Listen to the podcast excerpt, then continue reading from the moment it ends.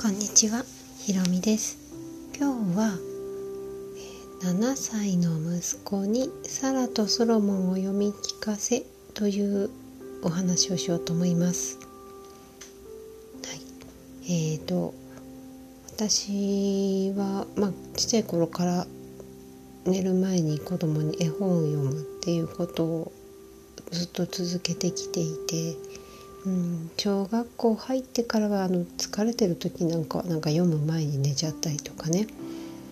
しちゃって読めない日もあったりするんですけれども最近その絵本の絵が多いものよりもちょっとずつ本にもね文字が読める文章が多いものの方を手に取るようになってきてでその中に「サラとソロモン」っていうえーと、エスター・ヒックスさんっていうあのエイブラハムのチャネリングというかエイブラハムの情報をね下ろしてる方があの引き寄せの法則っていう本よりも前に書いたのかな？ちょっとあれ詳しくはちょっと調べてないんですけれども結構前から昔からある「サラとソロモン」っていう物語仕立てになっているそういう引き寄せというものがもうちょっと分かりやすく書いてある本を今読み始めているんですよね。大体毎日本当一章というかこう節目ずつ短いものだったら2つ3つとか長いものだったらちょっと1つっていうことでまだ1冊の本半分ぐらいまでしか行ってないんですけれどもあのこれ結構読んでいていいなって思ったんですよね。うん、私は子供が読む前に一回自分で読もうかどうか迷ったんですけどあのうんねどうかな理解できるかなっていうところで一瞬そう思ったんですがなんかそれよりも私のそこで思考をで判断するよりもとりあえず読んでみてまあどんなリアクションをするかなとかあとはね多分まだ、まあ、うち7歳もうすぐ8歳になるんですけれども、うん、あのどういうふうに受け取るかなっていうやっぱ多分彼らはまだまだエネルギーで受け取る文字と文字の間にあるエネルギーで受け取れる年代なので十分、うん、読んであげるとなんかあれって私以上にやっぱり分かってるんですよね。うん。なんか大切なことに対してこれはこういうことだよねっていう時々ねこう、質問も入れてくることもあればこの物語の中であんまりネタバレになっちゃうからあれなんですけどサラっていう主人公の子とソロモンってまあフクロウの話賢いフクロウの話みたいな感じでまあ、えー、と本の紹介とかねアマゾンで見てもらうと書いてあるからそこまではいいと思うんですけど、うん、そのソロモンがさらにした質問の答えを先回りして答えてるんですよ。でしっかりその答えが合ってるんですよねやっぱり。すごいなと思って聞いていてその子どもの答えとかね考えを。うん、やっぱり私たちが思考で判断するよりも実際や読んでみるってすごいいいことだなって思いつつかつあの改めて思ったのが引き寄せあの、ね、ロー・ブ・アトラクションとか言われてなんか目に見えないスピリチュアルななんかちょっとなんだろうやっぱりそういうものに興味がない人にすると非現実的っていうね感じが印象があるかなと思うんですよ。うん、だけど読んでいて改めてこれはそういう引き寄せとかこのふわふわスピリチュアルと言われるような地に足がついてないものとかそういうものではなくて、うん、やっぱり子供はやっぱり知っておくべききしておくなんか本当に知っておくべきとかべきっていうことはないんですけれどもやっぱり知っておいたら彼らがこれからね長い人生作っていく上でとても有効で役に立つ情報だなって思うんですよね思ったんです。うん、あの実際生きていく上で自分の注意をどこに向けるかってとっても大切なことじゃないですか。うん、引き寄せ云々以前に何だろう。もう大きく言っちゃうと宇宙の法則とか宇宙の真理真実とかね。あとはなんか自然の摂理じゃないんですけれどもやっぱり私たちが何に意識を向けてどこにフォーカスして現実を作っていくか、うん、そのゴール目標を達成するかっていうことをその方法を知っておくっていうのはとても有効なことでなんだろうな。私なんかその子供の頃あんまりそういう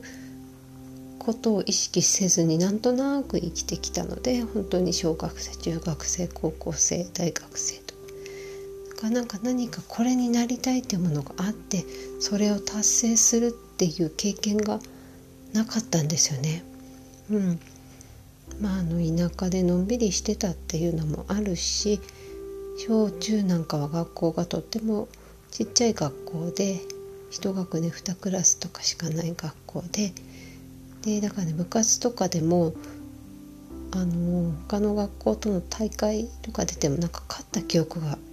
一回もないんですよね。うん、だからなんかその勝つっていう感覚を味わったこともないし頑張って練習すればそれが叶えられるっていうところにもなかったしそういう勝つっていう目標をそもそももう設定しなくなってた。うんねあのまあ、頑張れ頑張って何とかするっていうのはちょっと私の今のポリシーには反するんですけれどもでもやっぱり目標例えば、ね、優勝までいかない、まあ、優勝するっていう設定をするっていうのも全然いいと思うしあとは子どもの頃だね部活で優勝するとか設定をしてそこに向かってエネルギーをこう注いでいくっていう自分の意識とかエネルギーの使い方っていうものを全くだから経験することなく大人になっちゃってですよね。その一方でじゃあ世の中みんなそうかっていうと,、えーと、甲子園に出ているような高校球児とかねあとは、まあ、分かりやすいところで言ったら高校生のサッカー、えーと、お正月にあるなんとかサッカーありますよね。やっぱりああいうところに出てる子ってもう子供の頃からちゃんとそう僕はそれになる甲子園に出る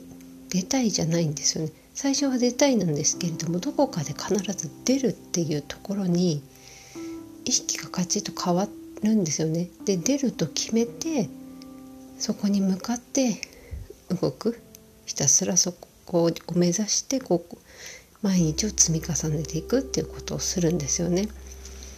でそのために必要なことは何だろうかっていうことを落とし込んで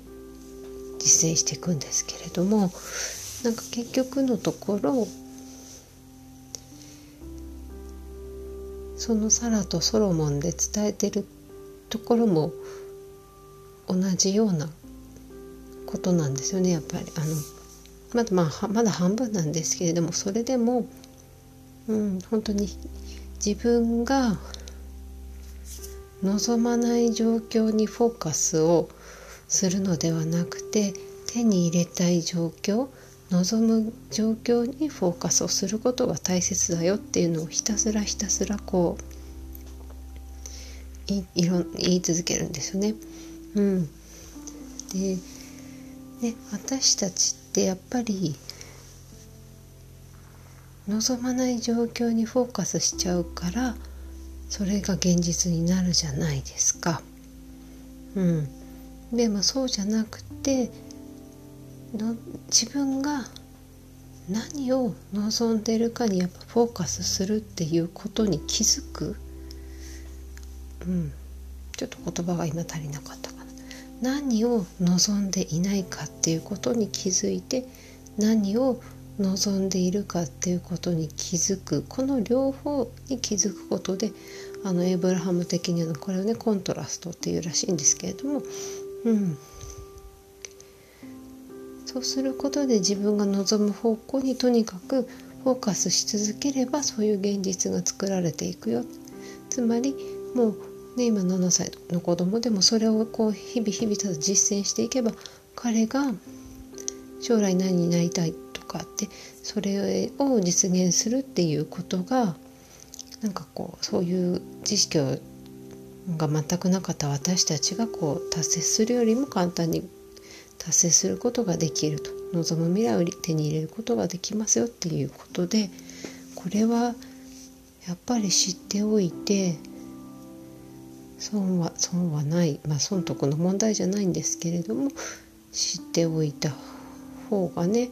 なんかいいんじゃないかなと思いました。うん、そして7歳にしてそういう情報に触れるということは彼自身がその情報を息子自身がね引き寄せたっていうことでまあ彼はそれを受け取る準備ができているからその情報が入ってきたんだなって思うと魂の年齢的にはずっとずっと